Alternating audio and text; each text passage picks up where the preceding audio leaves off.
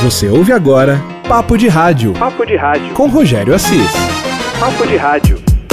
Fala aí galera, está no ar o Papo de Rádio, edição número 2 desta primeira temporada. Bom, nesta edição eu falo com mais um profissional, trago aqui um grande amigo para bater um papo, é o Charles Copini. Ele que é locutor comercial e também trabalha na Jovem Pan São José dos Campos. Vamos ouvir um pouquinho do trabalho dele. Essa é a Jovem Pan número 1 um do Brasil, Marcos Riba e Alok, Hear Me Now, Ed Sheeran, Shape of You e Ellie Goulding, Love Me Like You Do. Essa é a manhã da Pan. Aí a galera me pergunta, poxa, Elis, é o seguinte, eu acordei tarde hoje, perdi a hora, o que que tá rolando aí? Bom, tá rolando o prêmio da hora, claro, aqui na Manhã da Pan. Ó, tem pra você par de ingressos pro Cinemark Cinemas, mais camiseta exclusiva Jovem Pan. A rádio número 1 um do Brasil. Papo de Rádio. Papo de Rádio. Bom, Charles Copini, quero agradecer aí o tempo né, que você tem para bater um papo com a gente, para falar sobre rádio. A gente sabe que quem trabalha em rádio trabalha com gravação, né? Tem sempre muita coisa para fazer. E muito obrigado por esse tempo que você está reservando aqui para bater um papo com a gente. Bom, logo no começo, né, a, vamos fazer algumas perguntas assim numa ordem cronológica. É, eu queria saber, cara, como que o rádio entrou na sua vida, né? Até um termo que eu brinquei com o JC. Como que você foi picado pelo rádio, pelo bichinho do rádio? Fala, Rogério Assis, tudo bem? Satisfação em falar com você sempre. Então, é, na verdade, assim, comigo eu não tinha esse negócio aí de fazer rádio, né? É, quando eu era mais novo, eu pensava em ser policial, ou quando era mais novo ainda, pensava em ser técnico em eletrônica. Eu acho que hoje isso é uma coisa que nem dá mais dinheiro para ninguém, né? rádio também não dá, mas tudo bem. É, enfim, e o que acontece? A, tinha uma rádio pirata no bairro onde eu morava. E a minha mãe, a minha irmã, elas participavam muito dessa rádio e ganharam prêmios lá. E um dia elas foram buscar e eu fui junto. E eu já com 14 anos de idade tinha já uma voz um pouco diferenciada, né, já mais grave. E quando eu abri a boca, o pessoal falou: "Nossa, e esse menino aí e tal", né? Enfim, enfiaram eu nessa rádio pirata. Eu não tinha vontade nenhuma de fazer. Só que é o seguinte, em três meses fazendo essa rádio, eu é como você tomar aquela cachaça da boa, sabe? você toma aquele negócio lá e entra nas suas vísceras e já era, meu. Você tá envolvido com o negócio. Eu queria até. A, a gente brigou lá na Rádio Pirata lá. Eu saí e eu senti muita falta, e aí eu vi que realmente era aquilo que eu queria. Foi assim que começou tudo, né? De uma, for de uma forma meio torta, mas começou. Olha, Charles, eu tenho pelo menos três amigos, cara, que antes de ser radialista, eles queriam ser é, trabalhar com eletrônica, né? Muitos falam assim, pô, eu queria fazer um rádio, né? Fazer, construir mesmo o projeto de um rádio antes de trabalhar nele. Mas muito interessante também, né? Que a oportunidade dessas rádios pequenas, rádios locais, rádios as piratinhas, né? Muita gente começa por ela. Eu também tive uma oportunidade. Tem o Papo de Rádio número 1, um, onde eu falo um pouco da minha carreira. Foi mais ou menos assim parecida. Agora me fala uma coisa: você teve essa experiência, né, na, na, na Rádio Piratinha. Quando é que você parou e pensou assim, cara, eu quero me profissionalizar, eu quero fazer do rádio a minha profissão? Como que aconteceu? Quanto deu esse estalo na sua cabeça? É verdade, esse lance de eletrônica é bem isso mesmo. Eu acho que a primeira ideia que eu tive de fazer rádio algum dia foi de construir a rádio. é bem por aí.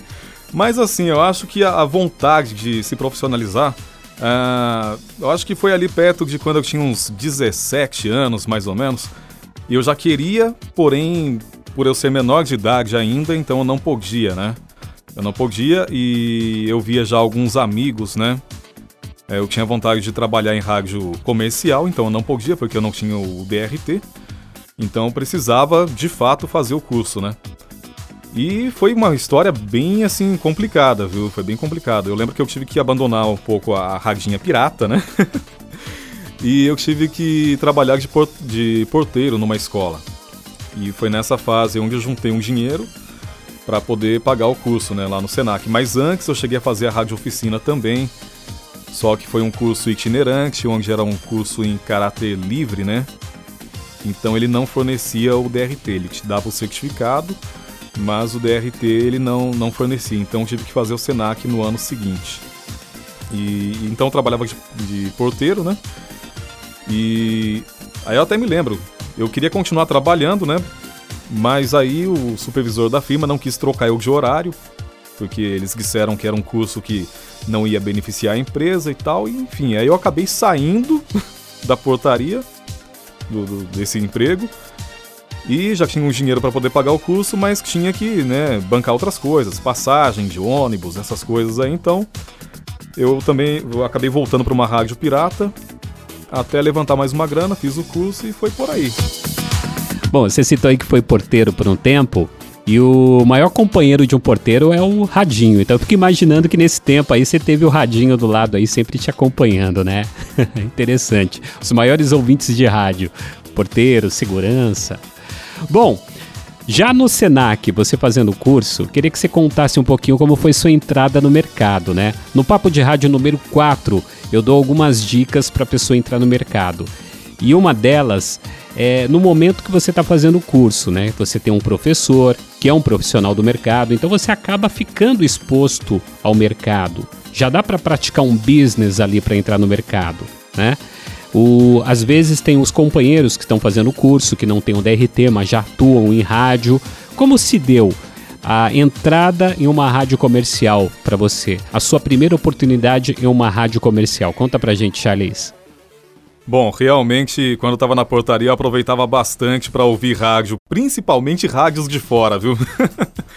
então, é, essa passagem, essa transição aí de né, pegar o registro profissional e ter a primeira oportunidade, eu, como já tinha algum tempo que eu estava mexendo com rádio, apesar de ser rádio pirata, eu fiz alguns freelas também para algumas emissoras de rádio comerciais.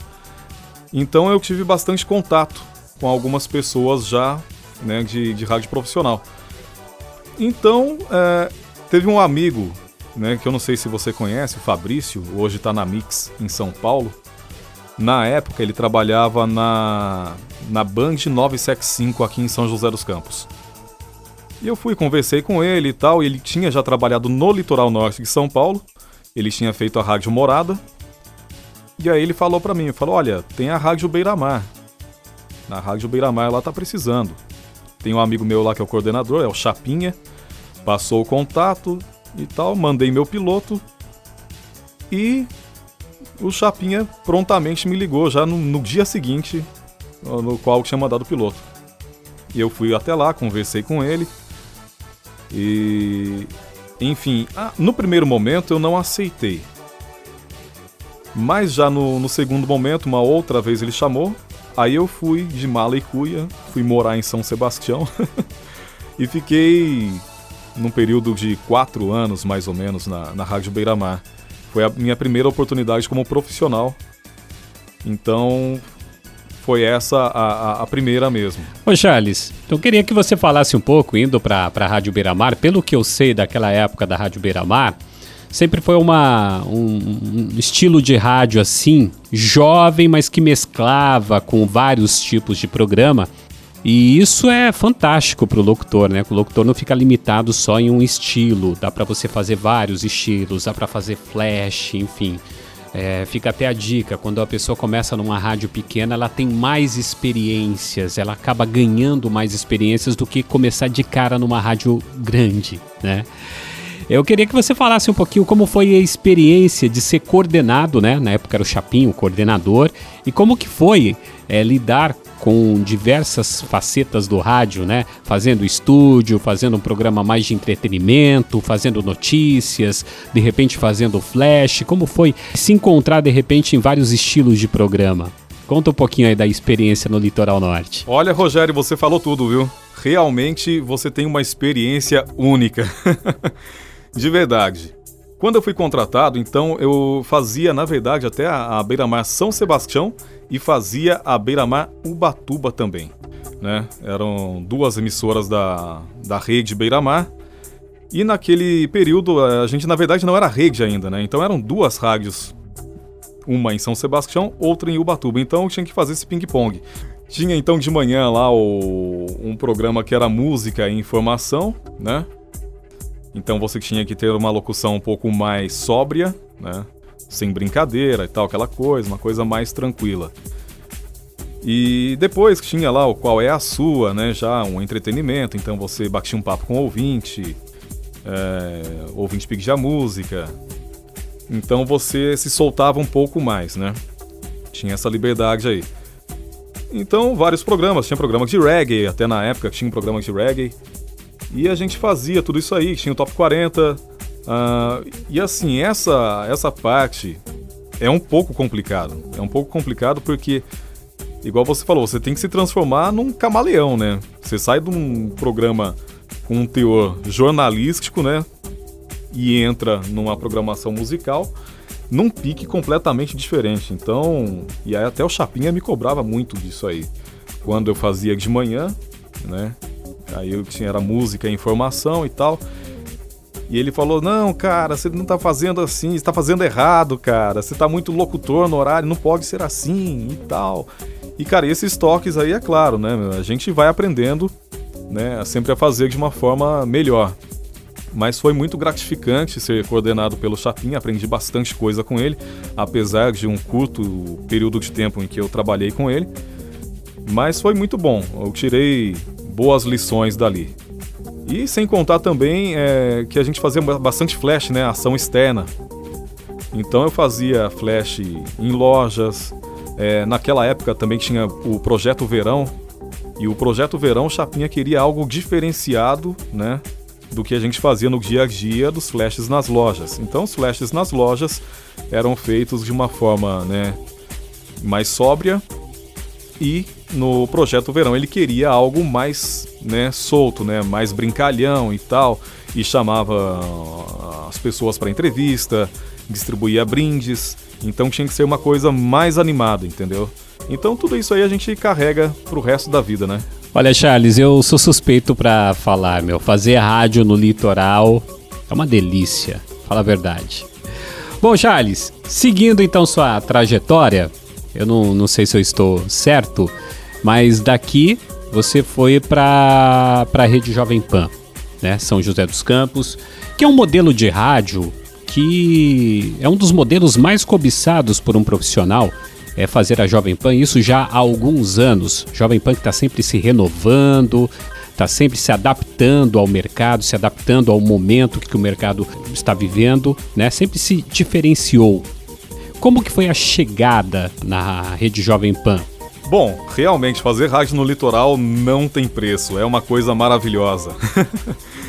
então, depois, seguindo a trajetória, é, eu na verdade eu fui para a rádio Piratininga AM, aqui em São José dos Campos.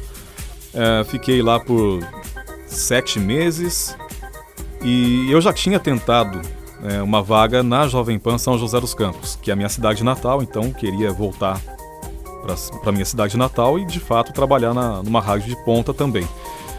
Não que a Piratininga não seja, lógico que é. Todas as rádios são ótimas.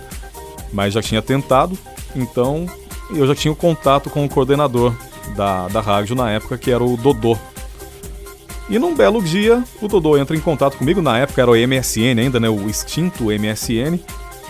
O Dodô chamou e perguntou se eu ainda tinha interesse em trabalhar na rádio. Aí eu falei, pô, é lógico, né? e aí eu fui contratado pela Jovem Pan e tô aqui tem sete anos já, sete anos e meio. E assim, eu comecei como sonoplasta, é... então tem aí as suas peculiaridades né, no, no, seu trabalho aí. Você é uma produção diferenciada, né? A Jovem Pan, como você mesmo disse aí, ela tem é uma, digamos assim, é a grife do rádio, né?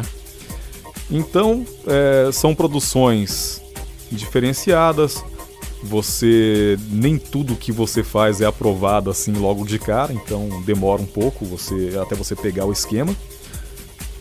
E tem também o lance de você operar, né? Tem o Jornal da Manhã local aqui. Então é bem, é bem corrido, é cheio de detalhezinhos, como a, a Jovem Pan é uma rádio assim muito bem produzida, então ela tem muita vinheta, é muito detalhezinho, então você tem que fazer assim para fazer no padrão de São Paulo, né? Porque aqui somos uma afiliada, mas a gente tenta fazer assim no mesmo padrão de qualidade de, de São Paulo. Então, assim, depois de algum tempo, eu tive uma oportunidade de fazer também a piruinha da Pan. Né? Piruinha da Pan, você faz as externas, os flashes da, das lojas, dos eventos. E como é, é um flash diferenciado, por exemplo, aí na Beira-Mar ou outra rádio local, o que acontece? O flash ele não demora muito, mas assim, não tem aquele tempo assim de falar, nossa, preciso matar esse, esse flash em um minuto cravado. Não. E aqui, como somos rede, né? Então é assim, dentro do intervalo comercial, então tem lá um break lá de 4 minutos e 35. Aí eles separam um minuto desse break comercial, eles colocam uma trilha com um minuto cravado e você tem que fazer o flash nesse tempo de um minuto. Senão a rede volta e engole você falando lá. Então isso foi uma baita de uma experiência também, né? É bem complicado, você tem que cronometrar o tempo até você pegar o time da coisa, é um pouco diferente. E recentemente tive a oportunidade de, além de operar o jornal, é, também participar ativamente, falando uh, o patrocínio, falando da, da previsão do tempo, índices econômicos. Então, assim, foi uma experiência bem legal, mas são sete anos e meio aqui. E pelo fato de ser rede também, né? Então, assim, não tem. Temos aqui um horário local e o jornal local. Então a gente não tem tanto espaço assim para abrir mais a programação pro local, é mais rede mesmo. Bom, Charles, com certeza a experiência no curso, a experiência na, na beira-mar, a experiência na Piratininga te deu aí uma bagagem bacana para fazer a, a rede Jovem Pan.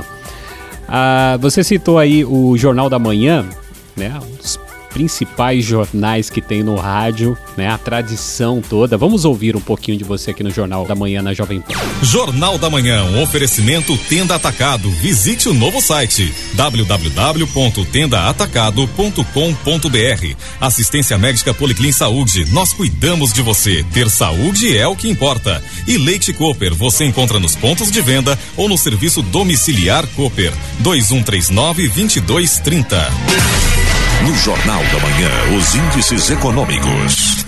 Wall Street fechou com uma pequena queda ontem, em momento em que a crise na Síria e incerteza eleitoral na França parecem pesar sobre os investidores.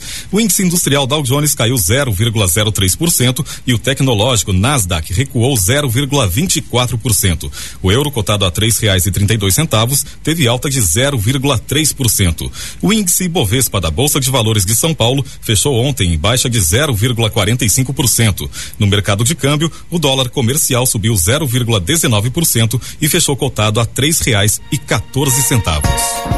Essa foi então a, participação do Charles Copini no Jornal da Manhã, na Jovem Pan. Charles, conta pra gente, é, deu aquele, aquele frio na barriga, mas aquele frio na barriga bom, né? De estar tá participando, de estar tá fazendo o Jornal da Manhã, um dos jornais assim mais de maior expressão do rádio na atualidade e a tradição, é claro.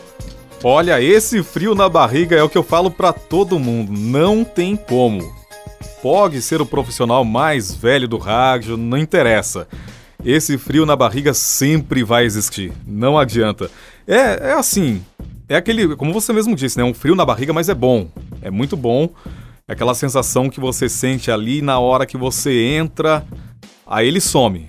Aí ele some, mas é muito bom. Sempre dá esse frio na barriga, principalmente porque é muita responsabilidade. É muita responsabilidade, então, é, digamos assim, naquele momento ali da abertura né, do, do, do jornal, então você tá ali, você tá com aquele frio na barriga, Aí na hora que entra, você fala ali o patrocínio e tal, aí pronto. Aí já começa a assumir aquele frio, mas é uma sensação muito boa e todo profissional já experimentou e sempre experimenta, não tem como. Eu acho que você vai concordar comigo que esse frio na barriga existe para todos, até para os mais experientes em rádio.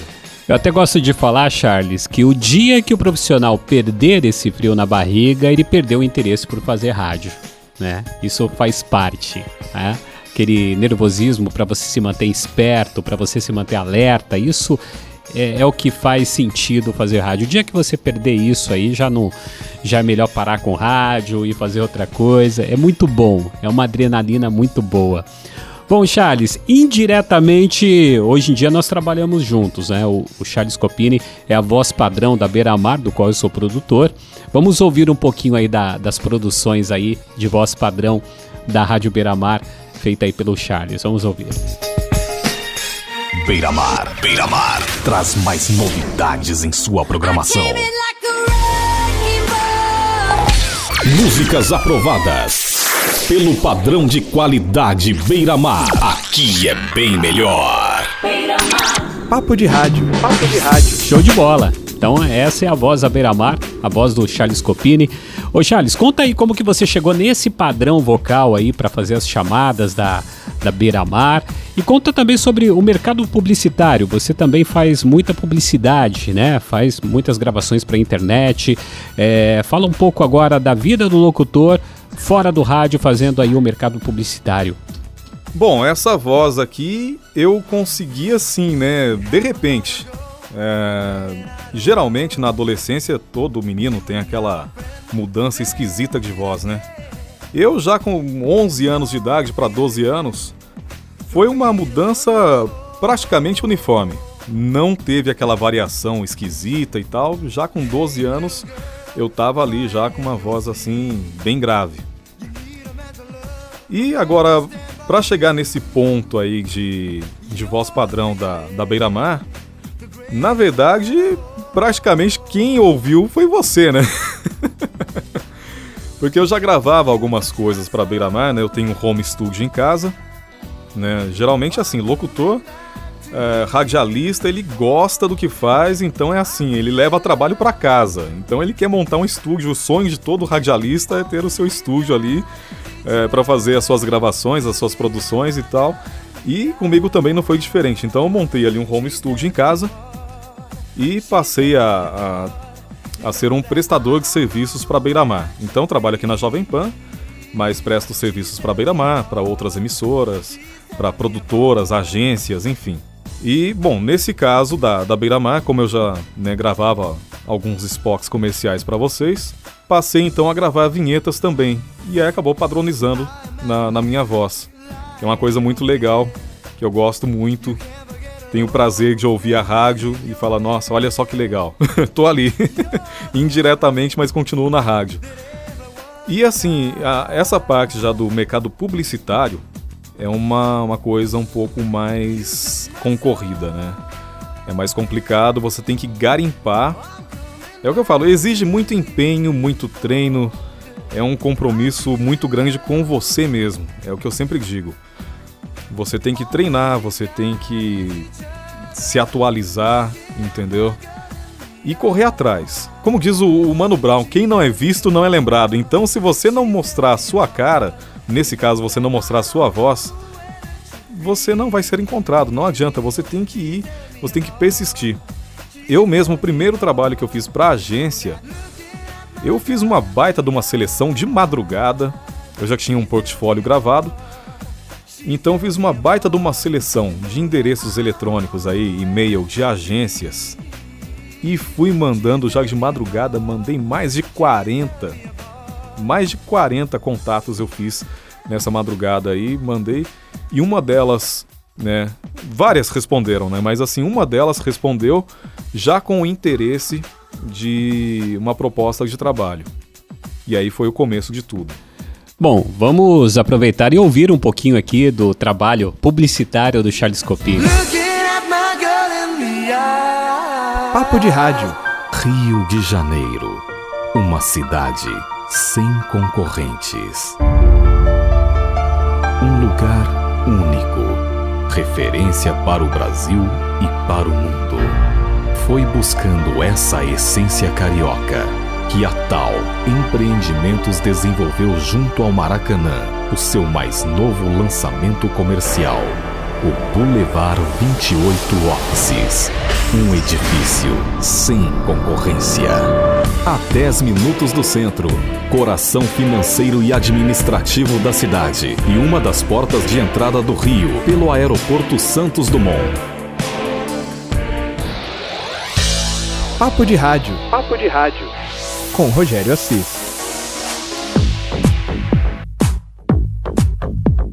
Pô, fantástico, meu. Muito legal. Você é um tremendo profissional. Charles, muito obrigado aí por trocar essa ideia, passar um pouquinho da sua experiência aí para os nossos ouvintes, quem acompanha aqui o podcast, o Papo de Rádio. E é sempre um prazer bater um bom papo de rádio com você, né? Vira e mexe, a gente tá sempre conversando. No papo de rádio eu converso com amigos, né? Tô conversando com os meus amigos e trocando experiências e passando essas experiências aí é, para você que acompanha aqui o nosso podcast. Charles, brigadão, cara. Obrigado aí pela participação.